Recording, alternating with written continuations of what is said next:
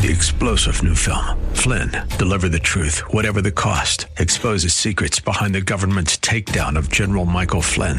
Flynn knew what the intel world had been up to. He ordered the first audit of the use of contractors. This set off alarm bells. He told the truth. He was the most dangerous person for Donald Trump to hire. They had to get rid of Flynn. Flynn, deliver the truth, whatever the cost. Available now. Watch it today. Go to salemnow.com. Salemnow.com. Welcome to the Georgine Rice Show podcast. This program was originally broadcast live on 93.9 KPDQ. We hope you enjoy the show. Well, good afternoon and welcome to the Wednesday edition of the Georgine Rice Show. Today we're going to share a classic interview with Michael Knowles, author of Speechless, Controlling Words, Controlling Minds in the second hour of today's program. We're also going to take a look at a couple of studies on the pandemic's impact on congregations. Are we returning to church is the question. We'll find out what the answer is. That's coming up also in the second hour of today's program. First, we'll take a look at some of the day's news. Millions of children in that, uh, the age group, uh, what is it, 5 to, uh, to 12 have been vaccinated according to um, According to recent research, uh, that age range became eligible to receive the COVID 19 vaccine last week. And of course, it's a reduced dose. More than 432,000 kids under the age of 12 are uh, at least partially vaccinated against COVID 19, according to data from the U.S. Centers for Disease Control and Prevention. Now, this is under the circumstance that parents have the freedom to decide whether or not to have their children vaccinated. The agency reported that the age group represents roughly 7% of the people who got their first shot over the last two weeks. The CDC officially recommended the Pfizer BioNTech vaccine for children ages 5 to 11 uh, on the 2nd of this month, following prior approval by the U.S. Food and Drug Administration, opening up vaccinations to 28 million kids across the country. Earlier in the month, the White House assured the government has enough of the Pfizer vaccine for all of that age group. We're in great shape on supply, the White House coronavirus coordinator uh, Jeff Zients said during the briefing. Now, he said on Wednesday that about 900,000 kids in that age group will have received their first dose of COVID 19 vaccine in their first week of eligibility and about 700,000 first shot appointments are scheduled for the coming days. Nearly 20,000 pharmacies, clinics, physicians' offices are administering the doses to young children whose parents uh, choose to have them vaccinated, and those who get their first of two shots by the end of the week will be fully vaccinated by Christmas. At the end of October, the FDA confirmed results from the Pfizer uh, test showing that its two dose shot was nearly 91% effective at preventing symptomatic infection in young children. And while children children are less likely to suffer severe COVID 19 infections with the Delta variant. The National Institute of Allergy and Infectious Disease Director Dr. Fauci said kids get infected and transmit just as readily as adults do, although the numbers don't quite bear that out. Well, if history is our guide, Republicans may come after uh, these Sesame Street characters again in the future. We're talking about conservatives taking on Big Bird over his role. Big Bird is a he, isn't he? Big Bird's a he. Yeah. Uh, over COVID, although these days, I'll just leave it at that. Um, anyway, he's weighed in on the vaccine for kids. Senator Ted Cruz uh, out of Texas went there. He uh, took on Big Bird and the Fowls advocacy for the COVID 19 vaccine. He tweeted that Big Bird's efforts to encourage kids to get vaccinated was government propaganda for your five year old. Now, should you appeal to the kids or should you appeal to the parents? Uh, they're not of an age of consent, so he considered this somewhat underhanded. Representative Chip Roy, uh, also a Republican out of Texas, blasted the government and its infinite wisdom for propaganda. He argued the government was trying to portray children as superheroes for getting vaccinated, and who doesn't want to be a superhero? Well, the American people are waking up to what bureaucrats are doing every single day, he says, undermining our freedoms and using PBS as the long arm of the government. Uh, Big Bird prompted a rebuke from the right after touting that he got vaccinated in a tweet. We know on its face that's a lie. Big Bird is not vaccinated. I'm just saying. I got the COVID 19 vaccine today, Big Bird said. My wing is feeling a little sore, but I'll uh, get my body an extra protective boost that keeps me and others healthy. Big Bird tweeted. Now, for a couple of things are wrong with this story. First of all, Big Bird doesn't have hands to tweet with. He's a bird. And secondly, Big Bird did not get the vaccine. It's just a lie. Okay, maybe I'm taking it a little more seriously than I ought, but. and Big Bird's audience, as Chris pointed out, should not be on Twitter. Anyway, the president even tweeted compliments to Big Bird. Getting vaccinated is the best way to keep your whole neighborhood safe, the president tweeted. The fictional character named Big Bird. Former Secretary of State Hillary Clinton then sent a tweet about Big Bird, teaching children things uh, like how to stay healthy. She included in her tweet a photo of her posing with Big Bird. Uh, Cruz fired back, taking aim at the uh, former Secretary of State, captured in the wild, rare image of Big Bird and Oscar the Grouch. Cruz, Cruz tweeted, anyway, anyway, Big Bird is not vaccinated. I just, I don't know. It's just wrong, ladies and gentlemen. It's just, it's just the wrong thing. Anyway, uh, if the Biden administration's COVID 19 vaccine mandate for private employers survives legal challenges, and there are a number of them, it will include criminal prosecution for employees who lie about their vaccine status and thousands in fines for companies that don't comply. In other words, they're going to be held accountable. Enforcing the mandate covering 84.2 million Americans working for 164,000 different businesses and other organizations could pose a pretty significant challenge and might rely on employees snitching on their bosses and their colleagues. Well, the um, doesn't that sound American? No, no, no. That was the Soviet Union. I, get those confused these days. Anyway, the uh, the designated enforcer for the vaccine mandate is the Occupational Safety and Health Administration, or OSHA, a relatively small federal agency with about 1,850 inspectors. The Wall Street Journal reports. Now, these include federally approved state inspectors. There aren't enough of them to monitor uh, uh all of us, so. Um, the snitch system is probably what uh, they're going to be relying on. To help with implementation, they're requiring employers to collect and retain documentation of every worker's vaccination status and COVID test results. A senior fellow from the Heritage Foundation points out. It appears that OSHA is counting on workers to report on their employers and colleagues. Um, but it's not clear that OSHA has the capacity to respond to every complaint. They don't really need to respond to every complaint. They just need to respond to enough of them to put the fear of um, the government in the hearts and minds of other employers who don't want to face the large fines and risk being found out. Anyway, um, enforcement of this huge challenge uh, for the administration will move forward, but it's not altogether clear that it will um, survive a challenge in the courts. We'll talk more about that when we return. You're listening to The Georgine Rice Show. You're listening to The Georgine Rice Show podcast. It's aired on 93.9 KPDQ.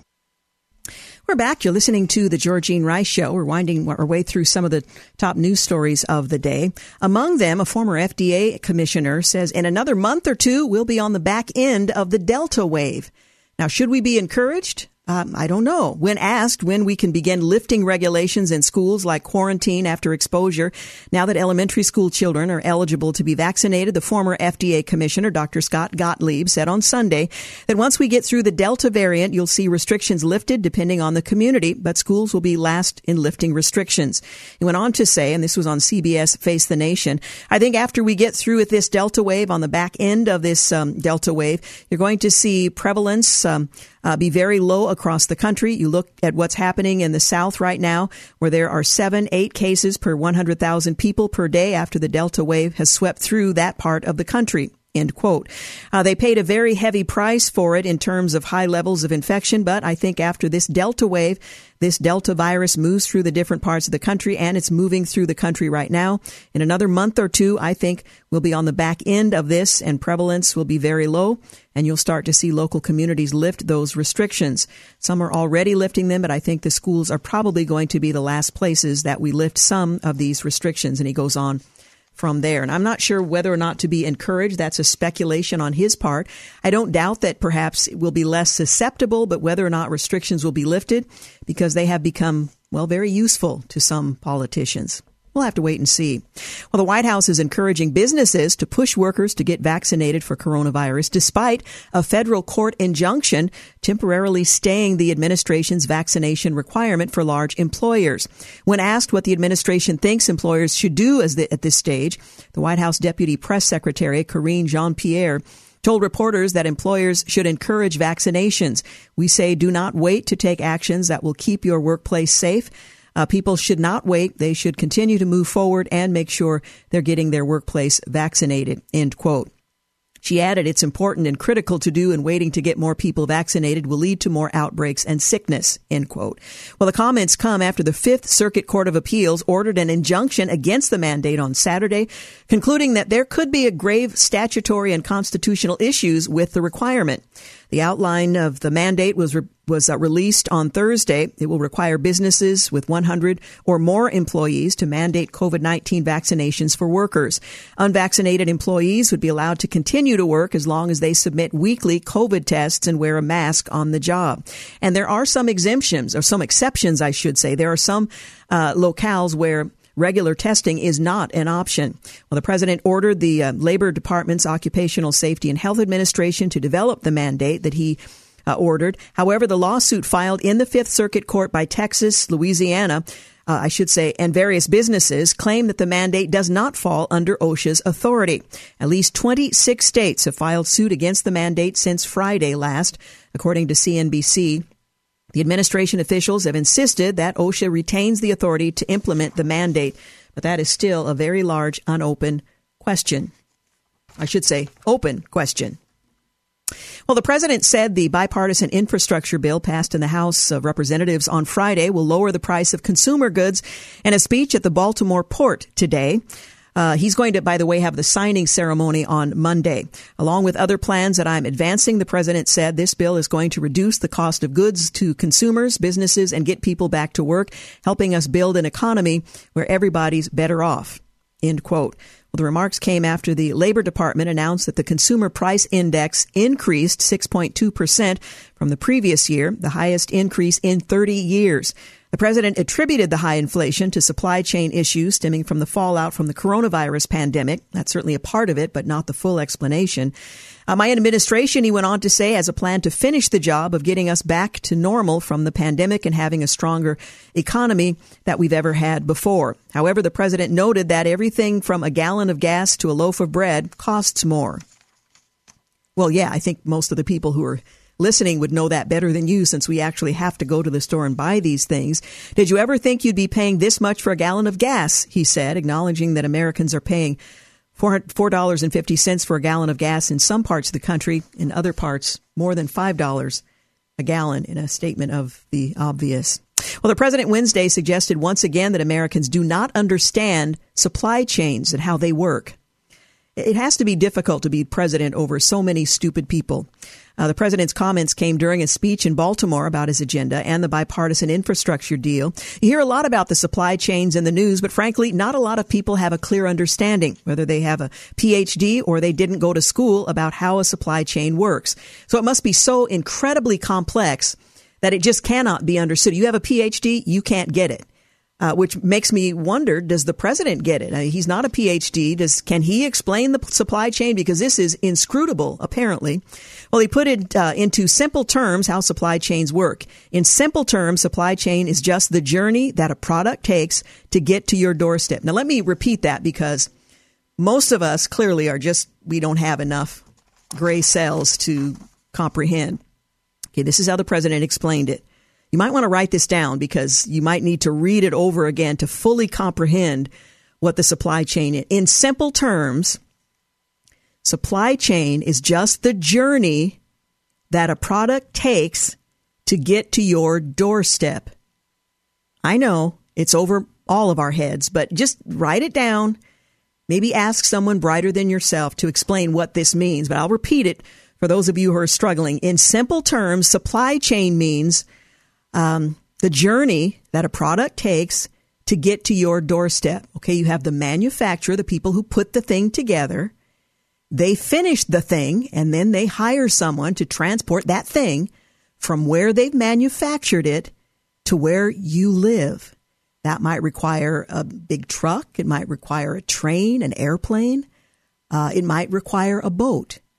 But that journey from where it was produced to where you live is essentially the supply chain. I, I know it's just it kind of blows your mind. The complexity of it is is nearly. I'm going to have to take a nap after this just to. Anyway, the president insisted it eas- it's easily understandable, but a PhD can't get it. He said earlier, it's easily understandable uh, why Americans um, would not comprehend how incredibly complex such a chain uh, works. As long as goods and materials are getting where they need to go on time, there's usually no need to worry about the supply chain. This is not the first time the president appeared to question Americans' intellectual abilities when it comes to the topic. While discussing the nation's ongoing supply chain crisis on Saturday, he asked whether Americans would understand what he was talking about. Well, I have to confess, there are times when I don't understand what he's talking about. This is not one of them, but there have been times when I've really kind of struggled. I'm not a PhD, so that might explain it. If we were all going out and having lunch together, the president said, let's ask whoever's in the middle, uh, uh, the next table, no matter what restaurant we're in, have them explain the supply chain to us. Do you think they'd understand what we're talking about? The president said at the time. It's got to be a tremendous burden to have a superior intellect that can understand the complexities and challenges of the supply chain. I've done the best that I can, ladies and gentlemen, to try to explain it. I realize it's a concept beyond most of us, but that's the best I can do at this time. Uh, Chris, do you have an aspirin? That my mind is kind of blown, so I might need something. As I mentioned earlier, U.S. consumer prices accelerated at the fastest annual pace in more than 30 years as supply chain bottlenecks and material shortages persist and gasoline prices surge. Now I realize I'm passing that information along and you probably don't understand what I've just explained, but um, just nod and pretend that you do and know that there are people who are trying to take care of this for us. Chris just asked me what the supply chain. Okay, it's the. We'll talk during the break. It's this is tough stuff. Anyway, um, good news and bad news about inflation. We'll share that with you when we come back in just. Well, do I have time to get into that right now? I got a couple minutes. No, we need to take a break. Hey, you're listening to the Georgine Rice Show. Back in a moment. You're listening to the Georgine Rice Show podcast. It's aired on 93.9 KPDQ. We're back. You're listening to the Georgine Rice Show. We're talking about um, some of the headlines. And coming up in our second hour, Michael Knowles, Speechless, Controlling Words, Controlling Minds. Well, great news, everyone. Treasury Secretary Janet Yellen promises the Federal Reserve wouldn't permit inflation to reach double digits like it was in the 1970s. What a relief. Well, the bad news inflation hit 6.2% in October, which is the highest since 1990 and worse than experts expected. Yes, again, with the experts and expectations. Well, there's plenty more good news, bad news as well. Hourly wages rose 0.4% in October, but real wages, accounting for inflation, fell by 0.5%. Higher wages are great, but companies have to pay for that by raising prices, which then reduces purchasing power. Now, if you trade in your used car, you'll get a great offer, but only because prices are up 26.4% for the year. New cars are a whole lot better, but only because prices are up just 9.8% by comparison, and good luck finding a new car. So-called core inflation is up 6.2% for the year, but that's only because that measure doesn't include more volatile things like food and energy, you know, stuff we actually need on a regular basis. Fuel prices are up 59.1% for the year, and energy overall is 30% higher. Well, that trend's, um, uh, happens when an administration wages war on American energy producers, and we've seen that war being waged. Well, food prices overall are up only, in quotes, only 5.4%, but meat, poultry, fish, and eggs are collectively 11.9% more expensive this year.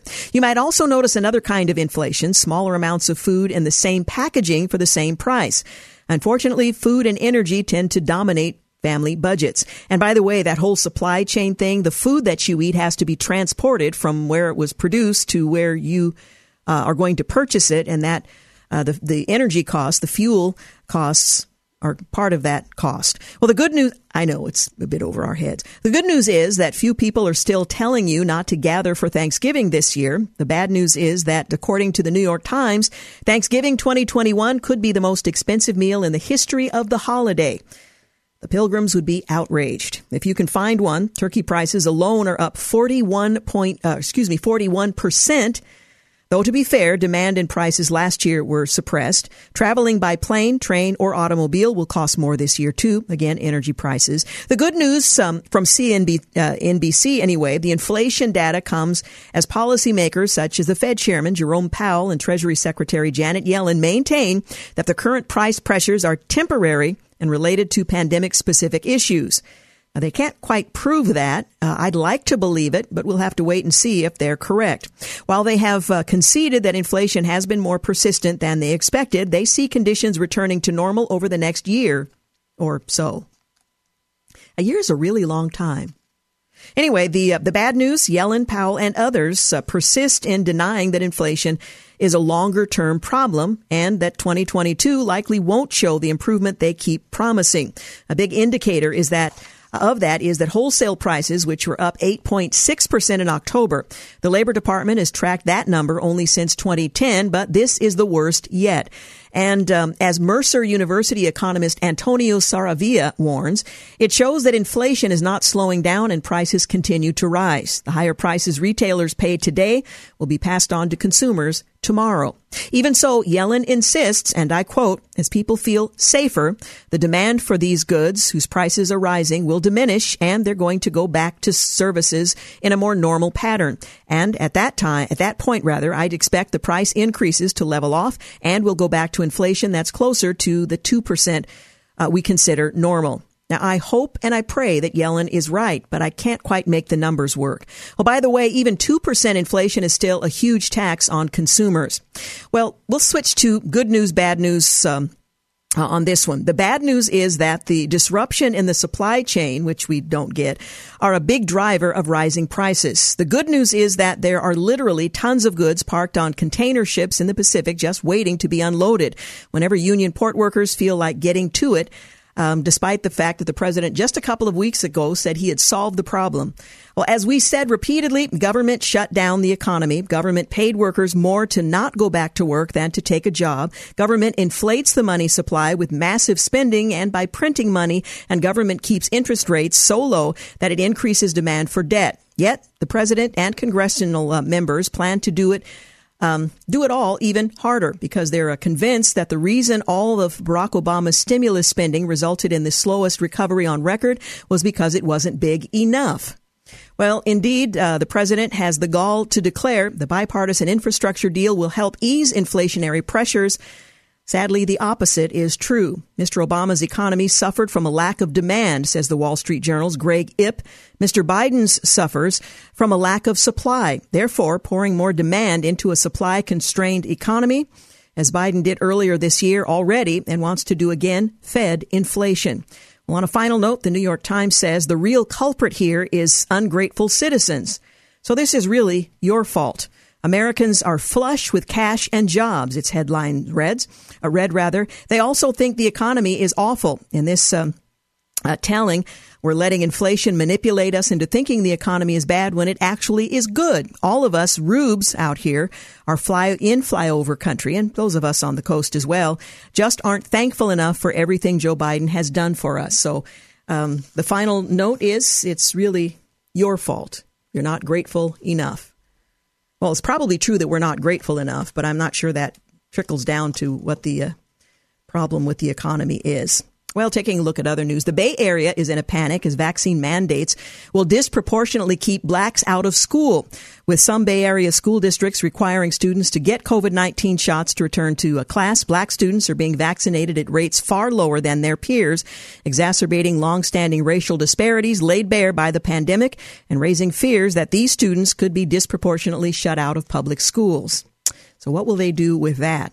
Rutgers University faculty groups are uh, showing support for a student, uh, I should say a white, prof- or a, I should say a professor who hates Caucasians. Two Rutgers University faculty groups have come out in support of Professor Crunk, also known as Brittney Cooper, who said in a recent interview that, and I'm quoting, white people are committed to being villains. That's all of you. Every single one of you, apparently. And as such, we got to take these expletives out. And two uh, faculty groups at Rutgers University supports this teacher and her comments. Nicaraguan elections are a sham as Ortega shuts down the opposition. No big news there. Thanks to Republicans, the House passed the bipartisan $1.2 trillion infrastructure bill to be signed into law on Monday by the president. Uh, to Russia and China's delight, the Biden administration is considering shutting down another pipeline, drawing criticism and dire warnings as winter nears. Saying people are suffering, Senator John Barrasso slammed Energy Secretary for laughing over gas prices. Joe Manchin was blocked in his car by climate protesters who claim he tried to run them over. He was actually trying to get home. Uh, Republicans pressed the president to abandon the nuclear talks with Iran uh, struck a U.S. military outpost in Syria. They say that should preclude any conversation we have on the subject. ATF ominously amassed millions of records on gun owners amid a new crackdown on firearms. What they plan to do with that information remains to be seen under the administration. A federal court issued a temporary halt to the president's vaccine mandate over grave statutory and constitutional issues, and it's a death trap. ICE officers file an OSHA complaint over illegal immigrant COVID risks. Calling it neither correct nor effective, a Democratic governor came out against the vaccine mandate, and the U.S. has lifted the pandemic travel ban, opening the doors to visitors. America is already short 80,000 truck drivers, and the industry is warning that the vaccine mandate will only make it worse. Supply chain kind of fits in there. Retailers are scrambling to attract workers ahead of the holidays. Virginia Democrats conceded defeat, saying Republicans now control the Virginia House. Boy Scouts of America have embraced critical race theory, and NASCAR condemned a Let's Go Brandon chant threatening to sue. I'm not sure who you sue under that circumstance. No joke, the Taliban is asking for international aid to help it fight climate change. The Iraqi prime minister has been targeted in an assassination attempt, and a Clinton operative linked to the Steele dossier didn't disclose work for Russia to the Department of Justice. Meanwhile, former DNI John Ratcliffe expects many more Durham indictments. Joe Biden's FBI just raided the homes of Project Veritas reporters over the missing diary of his daughter, Ashley. A federal crime? Why not a state offense rather than a federal probe? Is this a gross overreach? Is the uh, president using the FBI for his personal interest? That's an open question. Senator Rick Scott lays out his game plan for how Republicans will win back the Senate on the Daily Wire in 2022. The SpaceX capsule, um, uh, toilet issues mean that astronauts will return to Earth in diapers the sacrifices made on behalf of science and exploration. You never saw that on Star Trek. The LA County Sheriff ripped liberal DA George Cas- Gascon for releasing a convicted killer.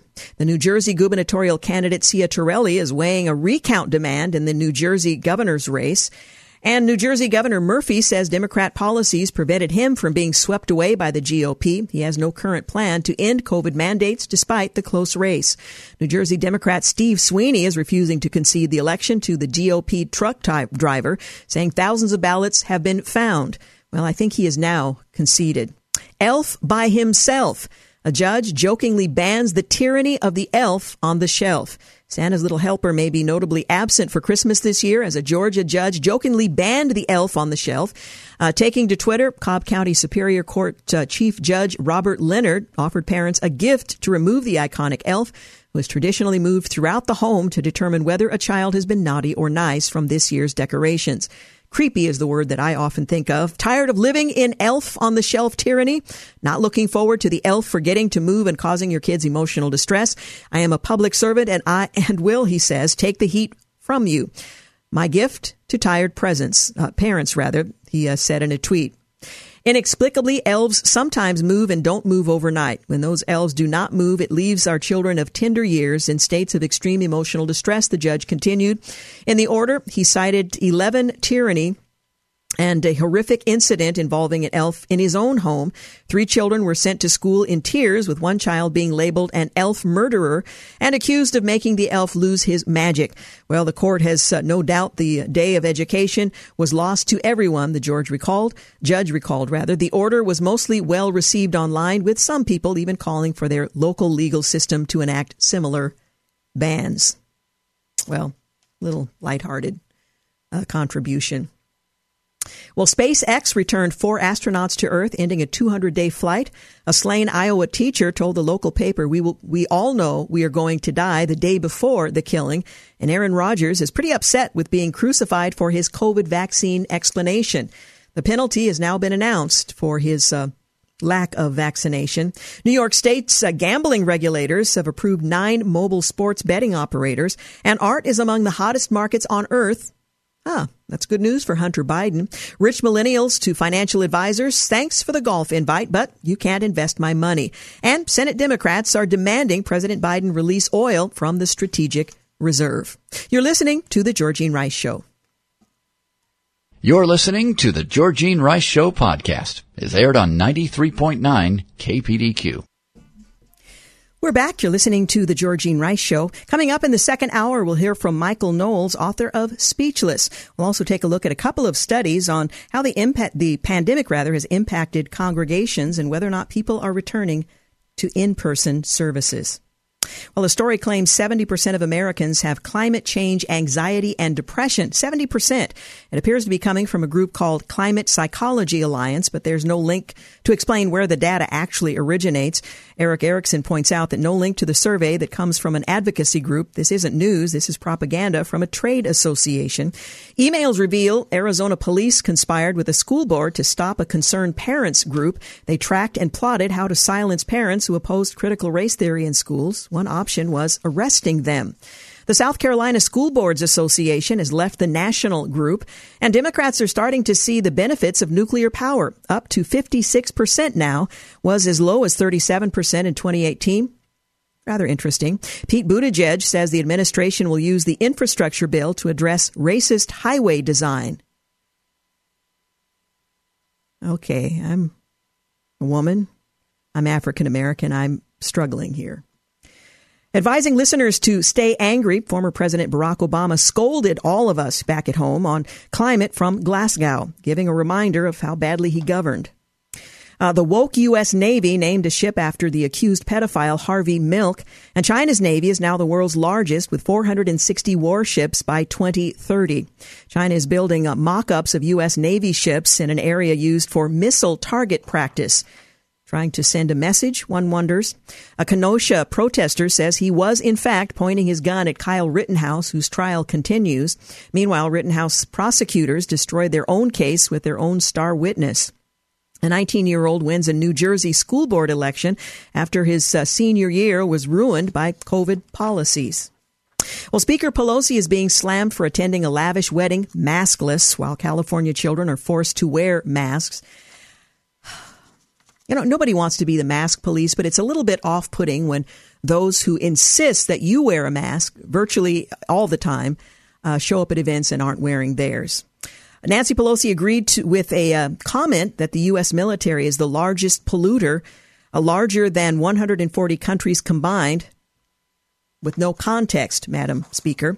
Touting her accomplishments at the climate conference, Speaker Pelosi listed items from the social spending bill that hasn't passed and a Loudoun school board meeting erupted into shouting as a parent group filed a petition to oust the board chair. The meeting erupted into shouting on Tuesday night. Parents confronted members of the school board after the parent group Fight for Schools filed more than 2,000 signatures to remove the board chair. By the way, Denise, Brenda, Ian, Atoosa, we are well over 100% of uh, required signatures for the petitions, Megan Jenkins said during the public comment period. So I'm going to encourage any of you to resign because when you are recalled and removed from office, it will be much more satisfying. See you in court. End quote. Meghan McCain blasted the media's mockery of Winsome Sears. She, of course, is the first uh, black woman to hold a statewide office in the state of Virginia. Uh, McCain pointed out uh, that critics think it's better to have a governor in blackface than a black lieutenant governor. Governor Ralph Northam, you might recall, remained in office following a scandal in which a yearbook photo purported to show him in either a Ku Klux Klan robe or dressed in blackface. That was all right, but an actual black woman uh, who aspired to and attained statewide office, that's just unacceptable. A Virginia school board backtracked on the vaccine vac- uh, mandate as resignations and staffing shortages mount. A judge has allowed the January 6th committee access to some Trump documents, and Brian Williams announces his split from MSNBC and NBC News after 28 years. The NFL announced the punishment for Aaron Rodgers and the Packers over vaccine mayhem and protocols, and a Treasury nominee criticized the Democrats for their reluctance to spend taxpayer money. Reluctance. I'm going to have to look that word up because I think it means something else. President Biden's nominee for Treasury appears to call for bankrupting oil, coal, and gas industries. Saule Omarova uh, said of the oil, coal, and gas industries, here what I'm thinking about is primarily the coal and oil and gas industry. A lot of the smaller players in that industry are going to probably go bankrupt in short order. At least we want them to go bankrupt if we want to tackle climate change. From Tom Cotton, uh, this unhinged socialist wants millions of Americans who work in the energy industry to go bankrupt, and Joe Biden picked her as his top banking nominee. Uh, Omarova has already been slammed by top GOP senators over her Marxist thesis paper, which she has yet to share with the um, banking committee. Uh, she wrote the thesis titled Karl Marx's Economic Analysis and the Theory of Revolution while studying in Moscow State University in Russia decades ago. But not all Democrats are on board with Omarova either. Well, CDC Director Walensky implied face masks are more effective than vaccines. Rochelle Walensky uh, claims masks can help prevent the spread of COVID 19 by reducing your chance of infection by more than 80%. An absurd percentage considering many of the vaccines aren't that effective on their own. Meanwhile, another scientific study finds being vaccinated doesn't prevent transmission. So I'm sorry, what is it that they want us to do? A General Hospital star was fired after 25 years over the vaccine mandate. Ingo Rademacher, I don't watch it, so I don't know who he is, didn't agree with the mandate and the left got him fired. National Security Advisor Jake Sullivan is a foreign policy advisor in the uh, Clinton uh, lawyer indictment, drawing attention closer and closer to the Clinton campaign as being the source of the uh, dossier. And the Department of Labor, or anti faith, has proposed rescinding Trump era expansion of religious exemptions. A key Biden nominee on oil companies says we want them to go bankrupt if we want to tackle climate change. And terrorists, Iran, um, their cash reserves soar under the president from $4 billion to more than 31 billion. And Nancy Pelosi criticized the U.S. military during the climate conference while asserting women face particularly dangers from climate change. In a case of famous last words, Janet Yellen says the Federal Reserve won't allow inflation uh, to reach the 1970s level. Meanwhile, U.S. inflation reached a 30 year high in October. The American Medical Association is pushing pro critical race theory materials in their health equity guide, and a woke uh, Slate writer claims woke is a racial slur when used by non black people. Okay. On this day in history, 1775, the U.S. Marines are organized under the authority of the Continental Congress. 1871, journalist explorer Henry M. Stanley finds Scottish missionary David Livingstone, who had not been seen or heard from in years near Lake uh, Tanganyika in Central Africa. Dr. Livingstone, I presume. 1928, Hirohito is enthroned as Emperor of Japan. 1938, Kate Smith first sings Irving Berlin's God Bless America on her CBS radio program. 1954, the U.S. Marine Corps Memorial depicting the raising of the American flag on Iwo Jima in 1945 is dedicated by President Dwight D. Eisenhower in Arlington, Virginia. 1969, Sesame Street makes its debut on national education television. 1975, the UN General Assembly approves a resolution equating Zionism with racism. The world body repealed that resolution in December of 1991. On this day in history, 1982, the nearly, rather newly finished Vietnam Veterans Memorial is opened to its first visitors in Washington, D.C., three days before its dedication.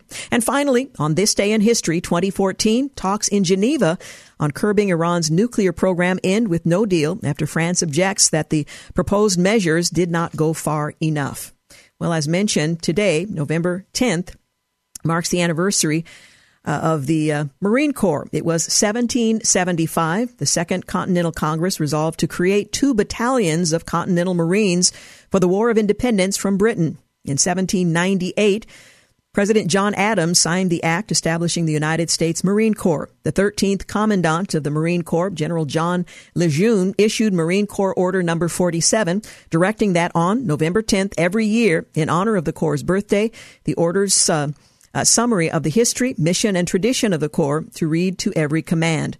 The Marine hymn simply says this From the halls of Montezuma to the shores of Tripoli, we fight our country's battles in the air, on land, and sea. First to fight for the right and freedom, and to keep our, na- our honor clean, we are proud to claim the title of United States Marines. And a different version. Um, watch the Commandant's 246th uh, Marine Corps birthday message. In 1945, at the close of the World War II, Eleanor Roosevelt, in an address at Quantico, stated, "The Marines uh, have seen around the I have seen around the world have the cleanest bodies, the filthiest minds, and the highest morale of the lowest morales of the any group of animals I have ever seen. Thank God for the United States Marine Corps. That is a slap of humor that any Marine can appreciate." Wow, that's from the First Lady in 1945. Well, again, today, November the 10th marks the anniversary of the Marine Corps, 1775, as a result of the Second Continental Congress. You're listening to The Georgine Rice Show. You're listening to The Georgine Rice Show podcast. It's aired on 93.9 KPDQ. Hey, welcome back. You're listening to the final segment of The Georgine Rice Show. Well, a new report offers first uh, a first glimpse at how U.S. congregations are navigating the COVID-19 pandemic some months into it. Well, this week, the Hartford Institute for Religious Research released a study, and it gives the first glimpse of how U.S. congregations are navigating these new rules in the pandemic.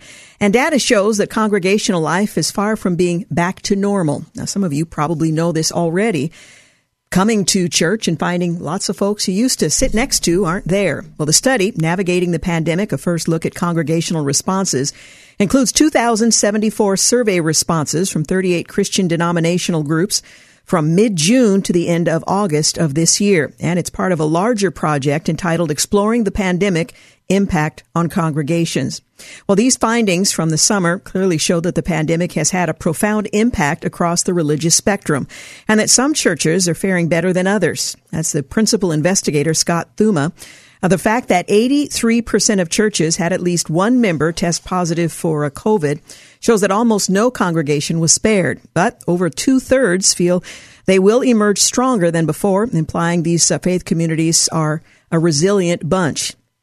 But does the uh, survey bear that out? Well, research shows 80% of churches are now offering hybrid services with both in-person and remote options, while only 15% are solely worshiping in person. Uh, during the height of the pandemic, when people around the country were expected, uh, uh, experiencing rather severe isolation, over half of the churches surveyed, about 54%, reported completely discontinuing fellowship events rather than moving them online. So there was nothing offered in the absence of a congregation meeting together. Well, community service activities, uh, however, remained a thriving ministry for most churches and continued to be offered in person. Over 30% of congregations saw the need for food assistance. Counseling, spiritual demands grew over the course of the pandemic. That's, of course, not surprising. Fortunately, many congregations, about 41%, also saw their giving increase to help meet this growing demand. That's really been a, a pleasant side of this story that the giving has uh, increased in many places. Well, exploring the pandemic impact on congregations also found the majority of clergy at 62% encouraged parishioners to get vaccinated. 28% of congregations welcomed medical personnel to address their membership. Uh, this is the first wave of a collaborative five year research project. It's funded by Lilly Endowment Inc. and led by the Hartford Institute for Religious Research at Hartford International Universities for Religion and Peace, formerly Hartford Seminary. Uh, they say they're going to continue to release targeted ana- uh, analytics uh, of more specific findings from their topical surveys, breaking down the mainline and evangelical, multiracial black congregations, Latina uh, congregations, and churches of differing sizes or navigating uh, the pandemic to determine how uh, all of this went. Well, a majority of Protestant churches are now open and in person, but foot traffic has been slow to return to the pews, particularly for black churches, according to this uh, another survey, Lifeway Research. Uh, the survey of about a thousand Protestant pastors, it was conducted in September from the 1st through the 29th, and it shows that some 98% of all Protestant churches are now open for in-person worship services, nearly matching pre-pandemic levels. Well, still, data on in-person church attendance looked very little like it did pre-pandemic. Now, compared to figures from January of last year, the survey showed that as of August of this year, 13% of churches were attracting less than 50% of their pre-COVID-19 attendance. Some 35% of pastors reported attendance levels between 50 to 70%. Uh, for the period, while another 30% reported attendance levels between 70 to 90% of pre-pandemic levels. Well, about one in eight of all churches said that they were at attendance levels of between 90 to 100 percent, while 9% said they had more people in August than they did prior to the pandemic. Well, many pastors, and I'm Quoting Scott McConnell, who's the executive director of Lifeway Research, uh, in a statement, said many pastors and church leaders are anxious for the whole congregation to gather physically. Worship attendance is improving, but there is still a large gap between today's in-person attendance and pre-COVID levels. Now, when it comes to a breakdown of congregations by race, the survey showed that black pastors were 12.5 times uh, more likely to uh, than white pastors to say that their in-person attendance is less than 30% what it was before the pandemic, showing that a revival in in-person church attendance is being impacted by a variety of factors. Every church's path has been different during the pandemic, and each stage of resuming specific aspects of ministry is significant. McConnell Again, the executive director of Lifeway Research points out, as the coronavirus pandemic ravaged the country in the early months, black and brown communities were disproportionately impacted. Uh, data released by New York City, for example, showed how the coronavirus killed black and Latino people at twice the rate it killed white people. Nationwide data reflected a similar trend. This disparity could explain the slower return of congregations of people of color for in-person services. Well, some 73% of pastors in the survey said that their in-person attendance levels in August was fewer than 100 people, with 40% of that group reporting less than 50 people attending services each weekend. Less than 6% of the pastors reported reaching in-person church attendance levels of 250 or more. And while most small churches are still working to achieve their pre-pandemic attendance levels, the survey showed that smaller churches appeared to have an advantage uh, in recovering in-person worshipers over larger congregations, perhaps due to the factor uh, like having a smaller crowd when some people are still worried about the pandemic. Well, most small churches are still not back to pre-pandemic attendance, but far more of them are reaching this point than larger churches, McConnell said. It's possible small churches are aided by perceived safety of a naturally smaller gathering, differences in technology options for gathering online, or the strength of relational connections. But regardless of the reasons, in-person worship attendance trends currently look promising for smaller churches. So that's sort of where we are. It is something of a generalization, although it was a, uh, a decent number of uh, pastors in the case of one survey and churches in the case of the other, uh, indicating how things look for them. Uh, but it does remind us that we have a choice to make. Uh, we oftentimes find ourselves in the grocery store or at Lowe's or lots of places we, uh, restaurants and so on that we frequent. But I wonder if church is at the bottom of that list. If, it's optional, if we've uh, become far too comfortable just doing church in our pajamas. Now, there's nothing inherently wrong with that, but I wonder if we're missing out. Well, I know we're missing out on that face to face meeting that God calls us to, not um, forsaking the assembling of ourselves together. And I hope we will, in faith, uh, return to in person service exercising all the precautions you feel necessary for your safety and that of others in the congregation, and that we can uh, once again uh, worship together as brothers and sisters in Christ, reflecting the fact that we are the body of Christ, encouraging one another, lifting one another up, and so on. So there you have the uh, the latest surveys on the subject. Well, tomorrow, of course, is vet, yeah, Veterans Day, and we're going to feature in the second hour of the program a Jerry Stewart Veterans Day special, which has become something of a habit here on the uh, on the day. That'll be in the second hour of tomorrow's program. Those are always instructive and inspiring and reminds us uh, to be grateful for those who have made the ultimate sacrifice as well as those who survived the ordeal of uh, serving our nation in our nation's military. So that's coming up in the second hour of tomorrow's program. And then on Friday, we'll take a look, at least in a portion of the program, at the lighter side of the news. So I hope you'll join us for that. Want to thank James Blend, producer of today's program, Chris Williams for engineering, and thank you for making the Georgine Rice Show part of your day. Have a good night. Thanks for listening to the Georgine Rice Show podcast. If you'd like to download a podcast of the show or would like more information on today's guests, please visit the show at kpdq.com or on Facebook. Follow the show on Twitter at grice show and like us on Facebook. And join us live every weekday at 4 for more critical thinking for critical times on 93.9 KPDQ.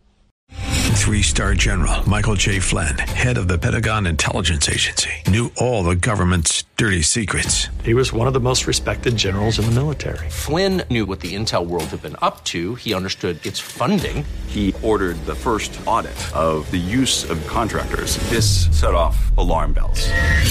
The explosive new documentary, Flynn, Deliver the Truth, Whatever the Cost, uncovers the facts behind this scandal. Flynn told the truth. He was the most dangerous person for Donald Trump to hire. I find out the worst enemy that I'm going to face in my life is right here in America. They took my assessment and they wanted me to change it. And I was like, I'm not changing it. They had to get rid of Flynn.